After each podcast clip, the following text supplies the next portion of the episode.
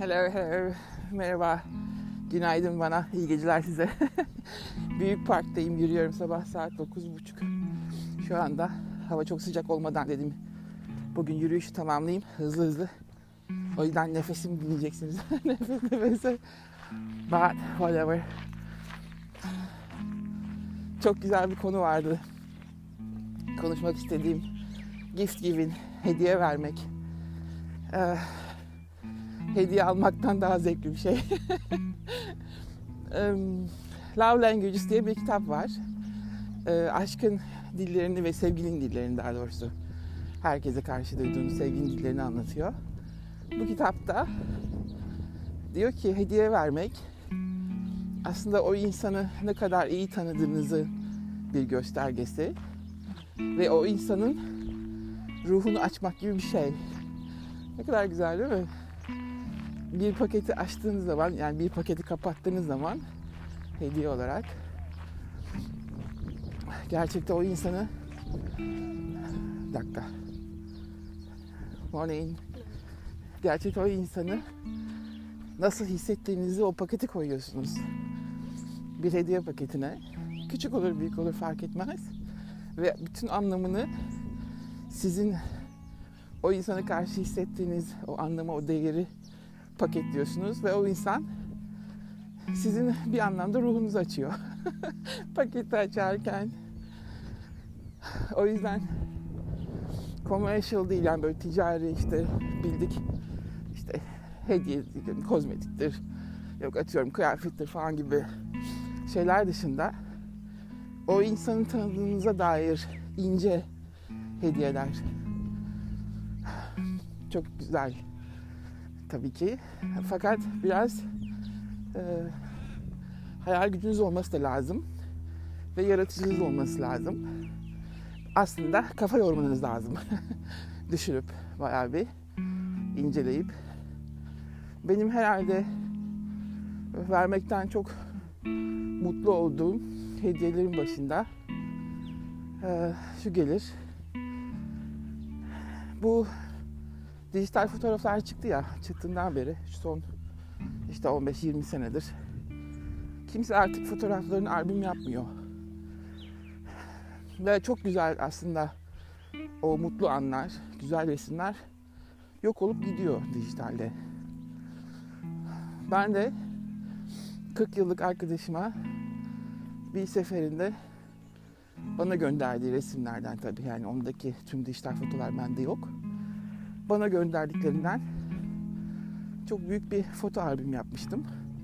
Baya böyle süslü kalın kapaklı hem ön kapakta hem arka kapakta resim basabiliyorsunuz.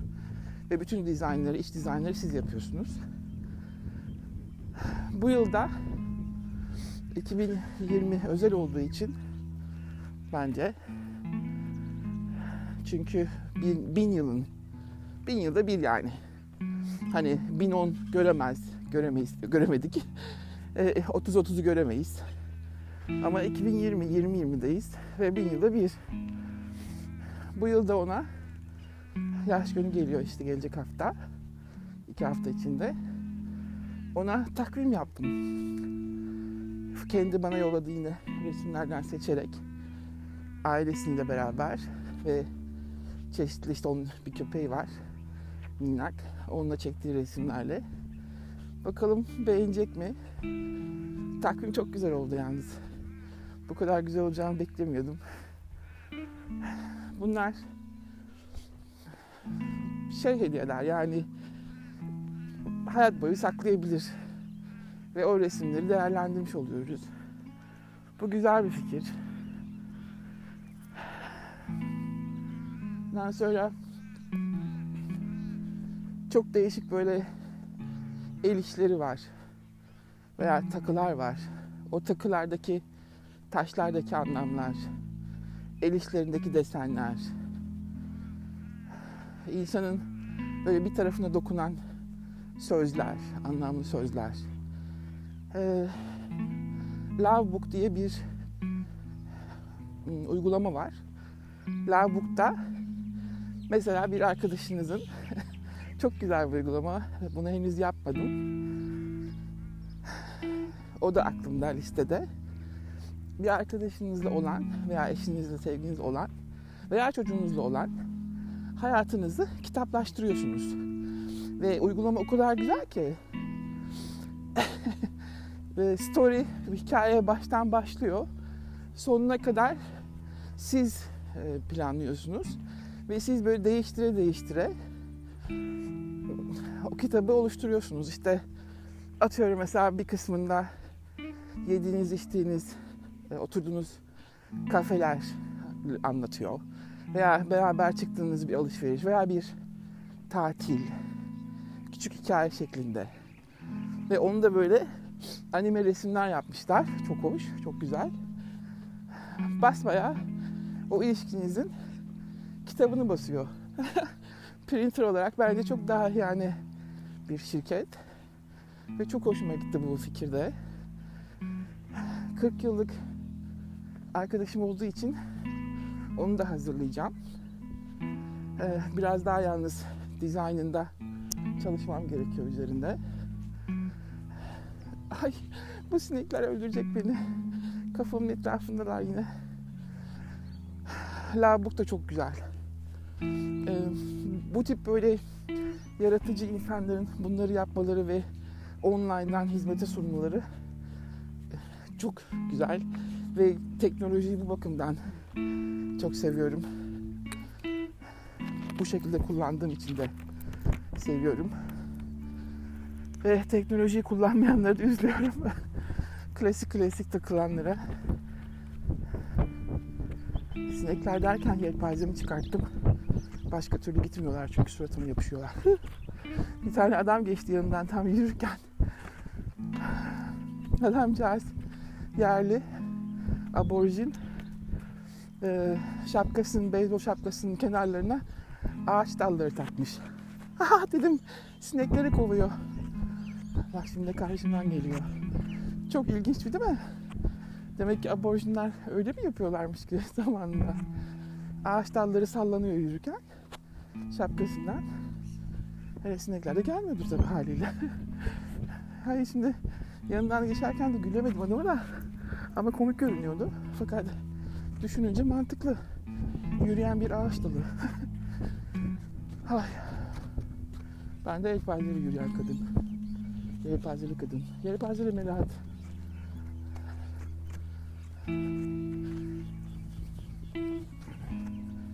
Geçti şimdi yanından. Valla sabah 9.30 ama ben ithal ettim ha. Bastı yani.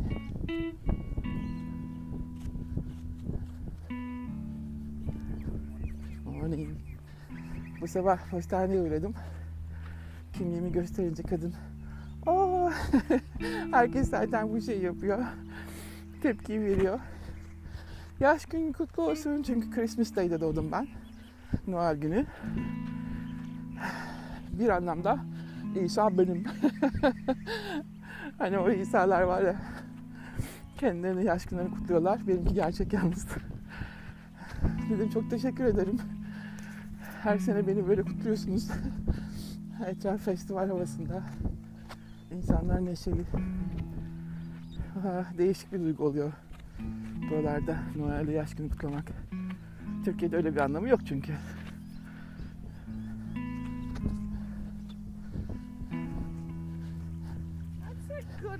Good idea. I know them flies. That's one. Thank you.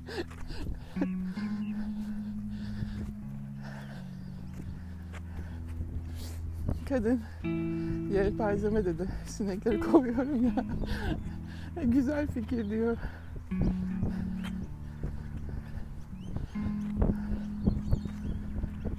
Ay.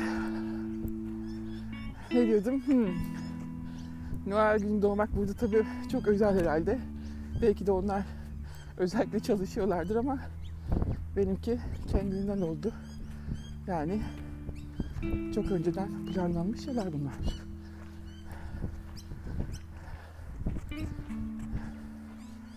Ah, gosh. Fakat bir kötülüğü var tabii Christmas Day'de olunca Noel gününde Burada her taraf kapalı. Tatil. Yani mesela bir restorana, lokantaya gidemiyorsunuz kutlamak için. Öyle de bir dezavantajı var. Mecbur evde. Ama herkes şey soruyor. iki tane mi hediye aldın? evet diyorum hep iki tane hediye aldım. Ama tabii bilmiyorlar ki. Hani ben benim Noel'le ne işim olur? Dinlerle ne işim olur? Neyse onların spiritini o e, neşeli halini bozmuyorum. Sonuçta bu tür geleneklerle yürütüyorlar işte dinlerini. Hani tartışmaya ne gerek var? Tartışsan nereye gidecek zaten kimse anlamaz ki. O kadar köklenmiş bu gelenekleri. Ay. Vallahi yoruldum sabah sabah.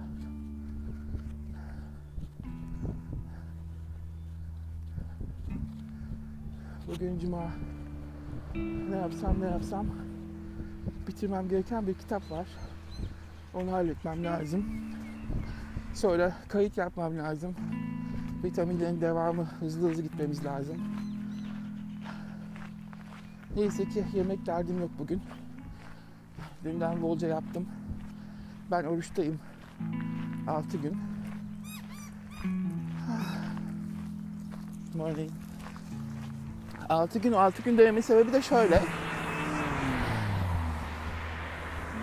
Ben hep su sıvı oruçlarını 2 gün yaptım. 2 iki, iki buçuk günde bozdum. Ee, bu bir challenge benim için. Yani bir kendi kendine yarış şekline soktum bunu. Hem de dedim yıl sonu, ay sonu bir temizlik olsun, genel bir temizlik olsun. Ve bu defa da yılbaşına kadar 31 Aralık akşamına kadar yani. Dedim su orucu, sıvı orucuna gireyim ben. Ee, her sabah kalkıyorum. You can do this, you can do this. Bunu yapabilirsin diye beynimi yıkıyorum. Kendime telkinde bulunuyorum. Bugün ikinci gün. Zaten birinci gün çok kolay geçiyor da iki biraz zorlamaya başlıyor ve üçü, üçü bilmiyorum. Onu da yarın anlayacağım. Ama çok da yani dert değil millet. Bunu 30 gün yapan da var. 15 gün yapan da var. Ee, tabii ki ben uzun oruçlara sıcak gözle bakmıyorum çünkü çok fazla mineral, vitamin eksikliğine yol açıyor vücutta. O nedenle tavsiye etmiyorum. Ama 6 gün sorun değil. Ben zaten multivitaminimi işte çinkomu, B vitaminlerini yine içiyorum. Oruç günde de. Bol zaten su var. Ha o açıdan da çok iyi oldu. Hiç olmadı suyun kaldırma gücü dermişim. e, suyu arttırmak için çalışmalar yapıyorum evde. Hakikaten kolay değil. 2,5-3 litre suya çıkmak her gün. Bunun açısından da iyi bir antrenman gibi oluyor su sıvı oruçları. Yeşil çaylı böyle limonata gibi yapıyorum. Şekersiz. Yeşil çayı demliyorum. Sonra onu soğutuyorum. Ve büyük bir şişeye suyla beraber karıştırıp dolaba koyuyorum limonla beraber. Limon dilimleri içinde. Çok lezzetli oluyor. Meyve suyu gibi. O yeşil çayı bitiriyorum aşağı yukarı bir litre o. Ama tabii su kattığım için hani yeşil çay oranı çok fazla değil. Yani çok fazla kafein almıyorum ondan. Fakat en azından vücut için gayet güzel bir antioksidan o. Sonra bitki çaylarım var. Onlardan yine öyle biraz karıştırıp yine aynı Lipton çayı diyorum buna. Yapıyorum. Bir litre de öyle bitiriyorum. Gerisinde işte soda, işte biraz su birkaç bardakta. 2,5-3 litreyi öyle tamamlıyorum. Biraz daha üstüne çıkabilirim aslında. O üç günleri ama şeyi ayarlamak lazım. Tuz, magnezyum oranını. Benim bir magnezyum tozum var. Onu katıyorum. İçine de biraz deniz tuzu katıyorum suların. Potasyum tabi düşer. Çok idrara çıkınca. Onda da potasyum yüksek bir bitki var burada. Noni diye. Onun ekstratını aldım. Bir de ondan katıyorum bir kaşık. Bir litreye. Potasyum da düşmemesi gerekiyor çünkü. Siz krem tartar katabilirsiniz. Bir çay kaşığı kadar. O patates nişastasından yapılan potasyum. Doğal. Zaten krem tartar hep böyle elinizin altında olsun. Ne zaman ki böyle bir kasılma hissediyorsunuz, bir kalp atışlarınızda hızlanma hissediyorsunuz, bilin ki su kaybının yanında potasyum eksikliği. Yani tabii sodyum da var ama sodyum almak daha kolay. Potasyumu sadece yeşil gıdalarda alırken yeterli olmuyor. O yüzden krem tartar hep elinizin altında bulunsun. Hep lazım. Sonra yaptığım şey var. Ee, lahana turşusu var ya hani tuzla yaptığınız fermente. Onu suyu var. Bildiğiniz turşu suyu. Çok tuzlu değil zaten. Onu içebilirsiniz. Elma sirkesi karıştırıp yine aynı şekilde potasyum için içebilirsiniz ve sodyum için. Gün boyu. Ee, zaten kemik özü var. Dün tavuk kemiğinden yapmıştım. Çok da güzel oldu. Morning. Onu içiyorum. Bir öğün diye. Böyle sıcak sıcak acılı. Morning. Bir de böyle küçük kaşıkla içer gibi yapıp sanki vücudu kandırıyorum yemek yiyormuşum gibi. Çok ilginçtir. Yemek böyle fiziksel bir açlık değil. Ama saatsel bir açlık. Yani beynim nasıl programlandıysam o saatlerde acıkıyorum ben. Genelde hep saat 10'da ve akşamüstü 4-5 gibi yediğim için o saatlerde sanki alarm kurmuşum da işte vücut saati bing ayağa kalkıyor. Benim yemek saatim geldi diye. Aşktan ziyade emotional yani beyinde kurulan o saatin vücut saatinin açlığı otomatikman o geliyor. İşte o saatlerde bir şey içmek lazım. Walter Longo'nun Prolong Fasting'inde bu İtalyan profesör Amerika'daki işte longevity, uzun yaşam araştırmaları yapıyor. Laboratuvarı da var adamın, şanslı kerata. Her şeyi orada kendisi deneyebiliyor. Ve bayağı da ünlendi kitabından sonra. Destek para da alıyordur her taraftan. Ee, onun paketinde 5 günlük oruçlarda 250, 200, 250, 300 kaloriye kadar gıda veriyor. Çorba veriyor mesela. Sebze çorbası. Yanında işte vitaminli bir böyle çikolata bar gibi bir barı var. Ufak. Bisküvi gibi bir şey. Ondan hazırlamış, vermiş. Yani onun mesela prolong fasting'i 5 gün daha kolay. Bunu da yapabilirsiniz. Hani çünkü benim takipçilerimden var ben işte sadece suyla sıvıyla nasıl çiğnemeden nasıl yapacağım diye. 250-300'ü geçmeyecek şekilde bu halde sebze yiyebilirsiniz. Onu da tabii böyle minik minik yersiniz. uzun uzun çiğnersiniz. Beyninizi kandırırsınız. Sorun değil yani. Hepsinin çaresi var. Böyle illa da strict çok işte yok canım sadece su olacak demeye gerek yok. Walter Longo'ya göre otofaji, otofaji seviyesini ayarlamış. Bu şekilde bir kalori alımı bile etkilemiyor diyor. Otofaji yani kendi yenileme, hücre yenilemesini. Çok düşük kalori yediğiniz sürece o 5 günlük oruç tamamıyla hücrelerinizi yeniliyor diyor. Ha ben onun yalancısıyım söylüyor. Kahveyi sulu kahve, acı kahve, koyu kahve günde bir iki adet içebilirsiniz. Ama ben bir bardak acı biberli gerçek acı kahve yapıyorum ya en son şeyse. Benim de bu ketoya hediyem olsun. Ketolar çünkü hep işte tereyağı, MCT, Hindistan cevizi yağı falan karıştırıp içiyorlar ya bulletproof coffee. Kurşun geçirmez kahve demiş Bizim Türklerde doğru. Onun yerine acı kahve için yani acı toz biberli cayenne pepper diyoruz biz. Cayenne'li kahve yapın için. Çünkü acı biberin o kapsasein compoundu, maddesi çok etkili metabolizmada. Aynı elma sirkesi gibi metabolizma hızlandırıyor. E, kafein de hızlandırıyor. Onu karıştırınca çifte bonus etkisi yapıyorsunuz. Acı kahve de çok lezzetli. Nasıl böyle acı çikolata? Oh, sorry. Hi, morning. acı kahve, acı çikolata yiyorsunuz. Ne kadar güzel değil mi tadı? Acı kahve de öyle. Hakikaten çok yakıştı birbirine. Ben de alıştım şimdi. Kahve içeceğim zaman gerçek acı kahve. Hani Türkçe anlamından çıkartıp bunu pratiğe dökmüş oldum. Espresso, acı latte, acı ondan sonra espresso işte. Acı Türk kahvesi. Süper. Bir, iki e, espressoya hepsine daha doğrusu iki çay kaşığı kadar ben acıyı sevdiğim için katıyorum. Siz de sevmiyorsanız bir çay kaşığı katın.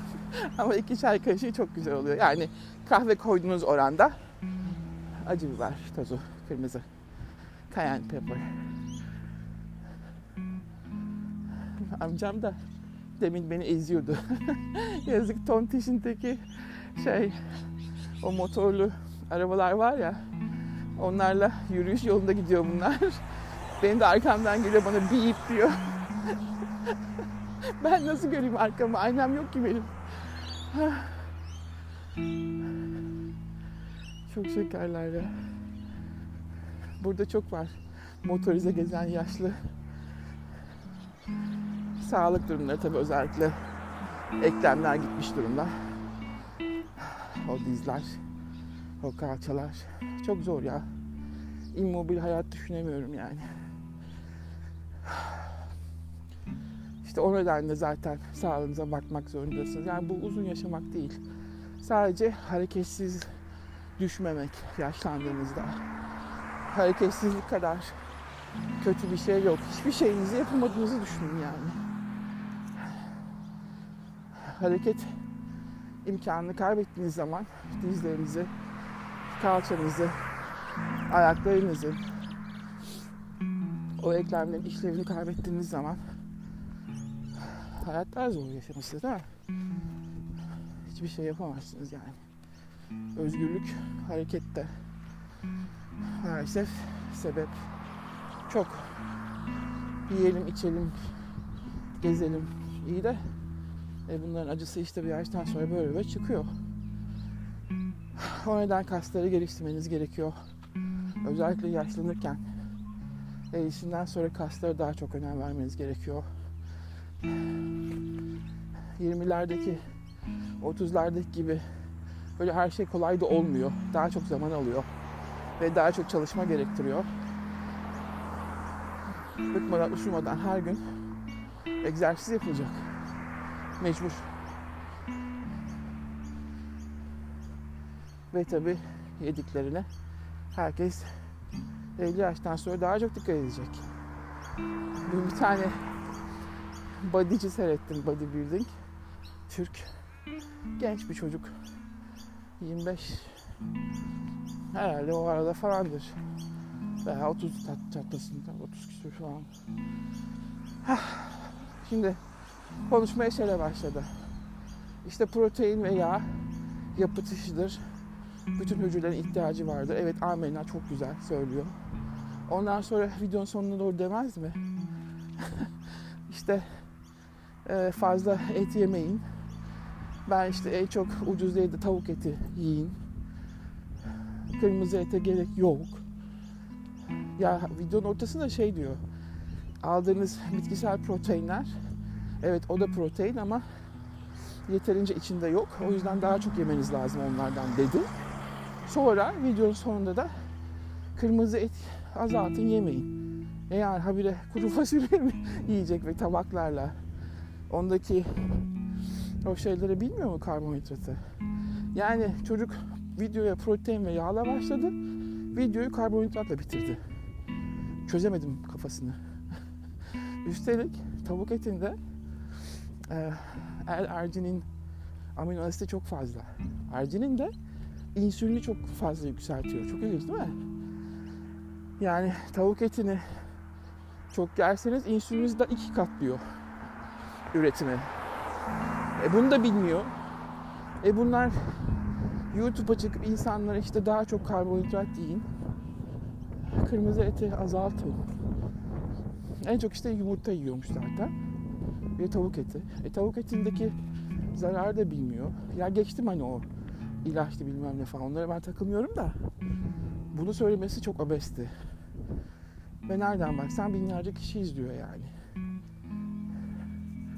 Bir konuyu tam bilmeden, araştırmadan, vücuda etkilerini konuşmadan, ne bileyim ben. Bunlar nasıl çıkıyorlar bu videoları yapıyorlar ya. Ve ayrıca tabii o bodycilerin durumu çok vahim. Onlar kan şekerini böyle sporla düşürüyoruz falan diyorlar ama o iş sakat.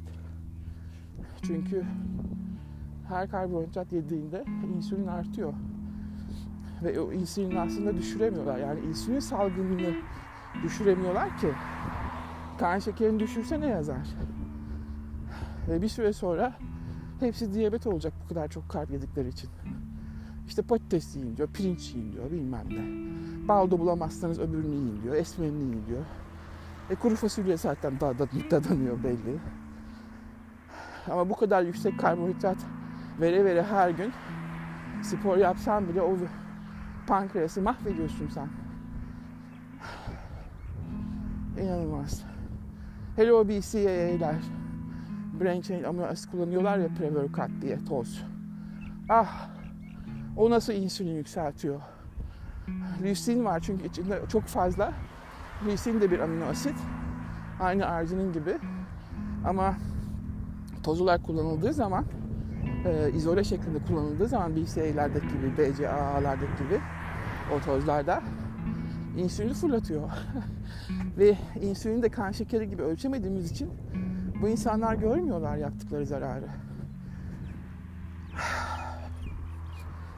O yüzden en düzgün toz protein içebileceğiniz whey protein bu peynir suyu altı whey tozu o hatta birçok araştırma var metabolizma üzerinde etkileri zayıflatıcı etkileri üzerine onu kullanabilirsiniz Türkiye'de çıkmadı ama burada çok güzel keto protein tozları çıktı yağ oranı daha fazla amino asitlerden içinde bayağı doyurucu o yüzden onu kullanıyorum ben. Ve whey kullanıyorum. Başka protein tozu kullanmıyorum. Ha bir de pea, bezelye. Bezelye protein. Onu. Ama bunları böyle her bir şeyden çok fazla tüketirseniz işte tavuk gibi hep ona yönelirseniz bütün dengeyi bozuyorsunuz yani.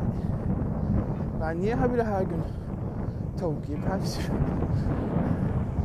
Ve sakatatların mesela faydasını hiç bilmiyorlar.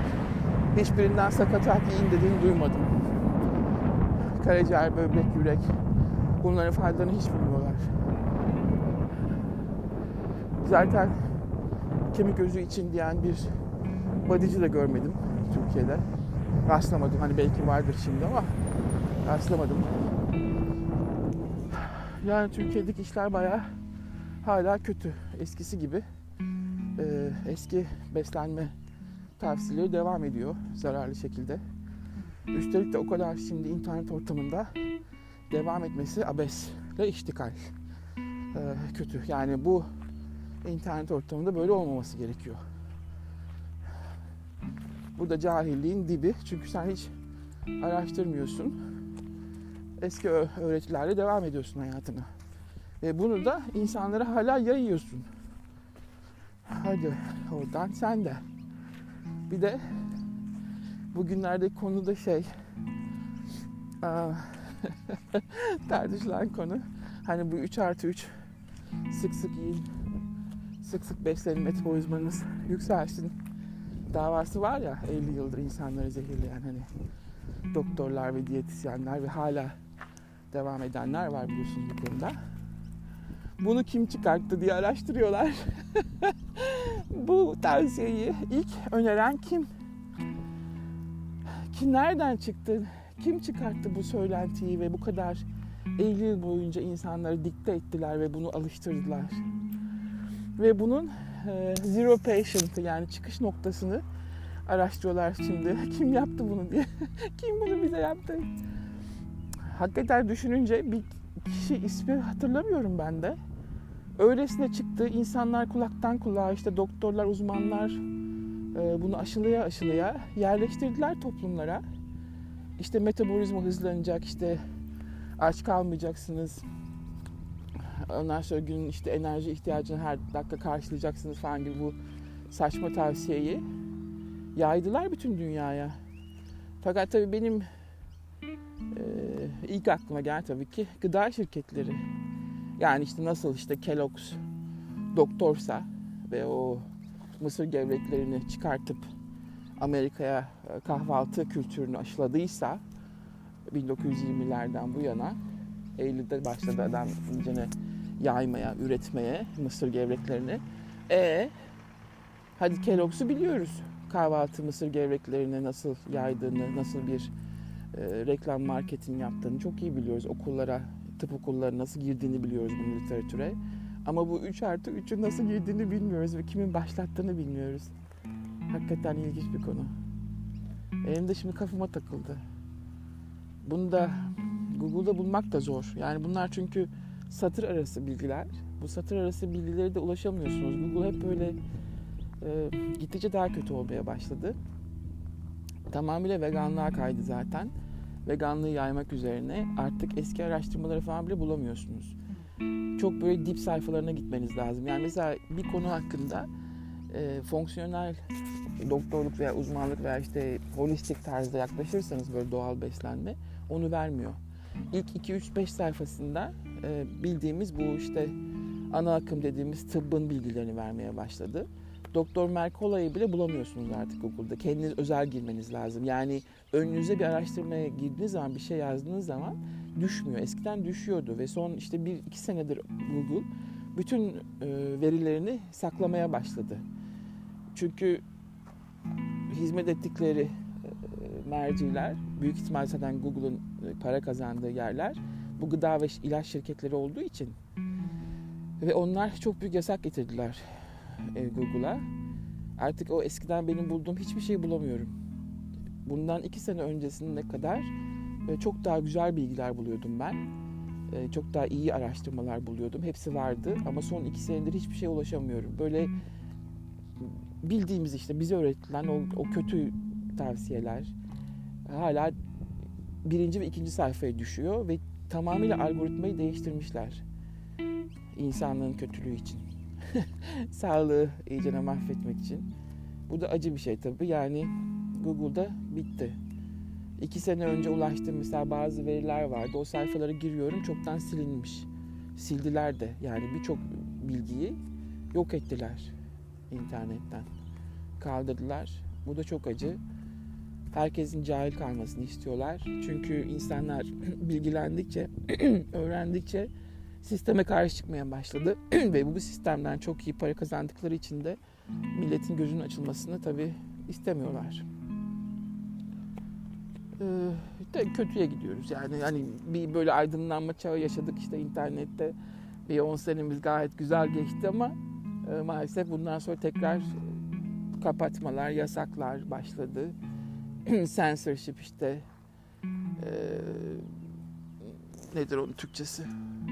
Sansürleme başladı ve insanları kontrol ediyorlar bilgilenmesinler diye, cahil kalsınlar diye. Bu da çok acı. İşte birkaç uzmandan falan bir şeyler duyarsam böyle ancak bulabiliyorum. Veya işte kitap yazarlarsa hani o belgeleri kendi ellerine tutanlar varsa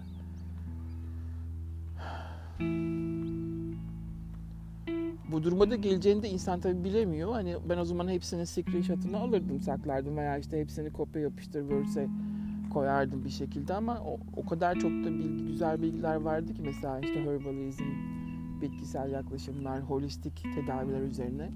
Onların hepsi gitti. Hepsini sildiler. Hele bir adam vardı hiç unutmuyorum. Öyle iyi bir herbalist ki bütün bitkilerden her bir şifayı bulmuş ve bunu hem ailesinde kalsın diye hepsini de şeye dökmüş internette kendi blog sayfasına. Çok güzeldi onun blog sayfası. Yok ettiler adamı. Adam zaten öldü de hani ailesinde şey kalsın diye, miras kalsın diye. Ailesinde vardır ancak bir el yazması belki bir kitap. Fakat internetten ben de bakıyordum o bloğa. Yok artık. Onu da sildiler, yok ettiler. Ne kadar kötü değil mi? Herkes böyle işte la la la la land yaşasın. Sadece gülsün, eğlensin, politikayla işte beyinleri zehirlensin. İşte dinle iyicene e, kafaları yıkansın. Kimse eğitimli olmasın, hiçbir şey bilmesin. Yine işte doktorlar ne derse onu yapsın. İşte hastanelerde sürünsün. Yaşlanırken de hasta olsun. İşte kazandığı bütün birikimini de bize versin. Onu döksün öyle ölsün. Hayat boyu sağalım bu insanları. İşte kötü gıdalarla, ilaçlarla besleyelim. Onları da satarken para kazanalım. Kimse uyanmasın. Yani zaten az bir insanlık uyanan da şimdi bizi de engelliyorlar. Çünkü Google tabii ki çok büyük bir gözetim arama motoru olduğu için girdiğiniz her şeyi, kelimeyi takip ediyor ve nerede böyle bir yoğunluk varsa atıyorum bir kanser araştırması yapıyorsunuz değil mi? Ve bunu milyonlarca kişinin yaptığını o izliyor ve hangi konuda insanların uzmanlaştığını gördüğü anda o, o sayfayı, o bilgileri yok ediyor. Çok güçlü bir silah aslında. Yani bu beyninizi okumak gibi bir şey, düşüncenizi okumak gibi bir şey. Her araştırmanız iz bırakıyor. O araştırmaları da çok güzel görüyorlar. Yani insanların akımı bu yöne. İşte nasıl reklamlar mesela önünüze çıkıyor her açtığınızda Google'ı bir sürü. Sizin çünkü takip et, ediyor. Ve aynı şekilde sizin neye yöneldiğinizi de görüyor adam. Brave diye bir arama motoru var. Onda görünmüyor. Ona giriyorum ben. E, o yine Google bağlantılı ama en azından Google sizin ne yazdığınızı ve neyi araştırdığınızı gör, göremiyor Brave sayesinde. O yüzden herkese tavsiye ederim. Brave kullanın. Brave. Cesur demek İngilizce. Brave'den açarsanız yine Google açıyorsunuz ama Brave araya girip o arama şeyini, e, bilgilerini gizliyor. Ve buna alıştırın kendinizi. Fakat dediğim gibi yani siz ben yapmışım ne yazar milyonlarca insan kullanıyor zaten pardon Google herkesin eğilimini fark ediyor önceden ve pat kapatıyor bilgiyi kötü bir çağdayız ya. teknolojiyle mutlu olup teknolojiyle üzülen tip de varsa da benimdir herhalde. Çünkü bu kadar zekayı, bu kadar e, olana kötülüğe kullandıkları için kızıyorum ben. Yani böyle olmaması lazımdı. Bunları insanlara siz para için satmamanız gerekiyordu. Ama tabii o teknolojiyi de büyük şirketler kullandığı için teknolojinin sahibi aslında kötü insanlar. Yani bu bir sonuç. Kötüler teknolojiyi yaptı ve kendi kötülükleri için kullanıyorlar. Yaparken boşlukları vardı. Birçok şeyi önleyemiyorlardı fark etmemizi. Biz o arada işte bir şeyler öğrendik neyse. Şimdi o boşlukları da kapatmasını öğrendiler. Geliştirdiler çünkü teknolojilerini. Artık her yaptığımızdan çok iyi plan çıkartıyorlar. Şöyle yapacağız, böyle yapacağız insanlar şu tarafa doğru akıyor hemen tarafa, bu yolu tıkayalım hemen şu yolu tıkayalım diye. Evet güzel planlar yapıyorlar hakikaten. Çünkü bir adım öndeler yani. Her seferinde. İşte böyle. Yoruldum da 5 dakika oturayım dedim. Ay, iyi geldi ama sabah sabah. Size güzel bir cuma diliyorum güzel bir hafta sonu diliyorum. Kendinize iyi bakın. Hoşçakalın. Sağlıcakla kalın. Bye.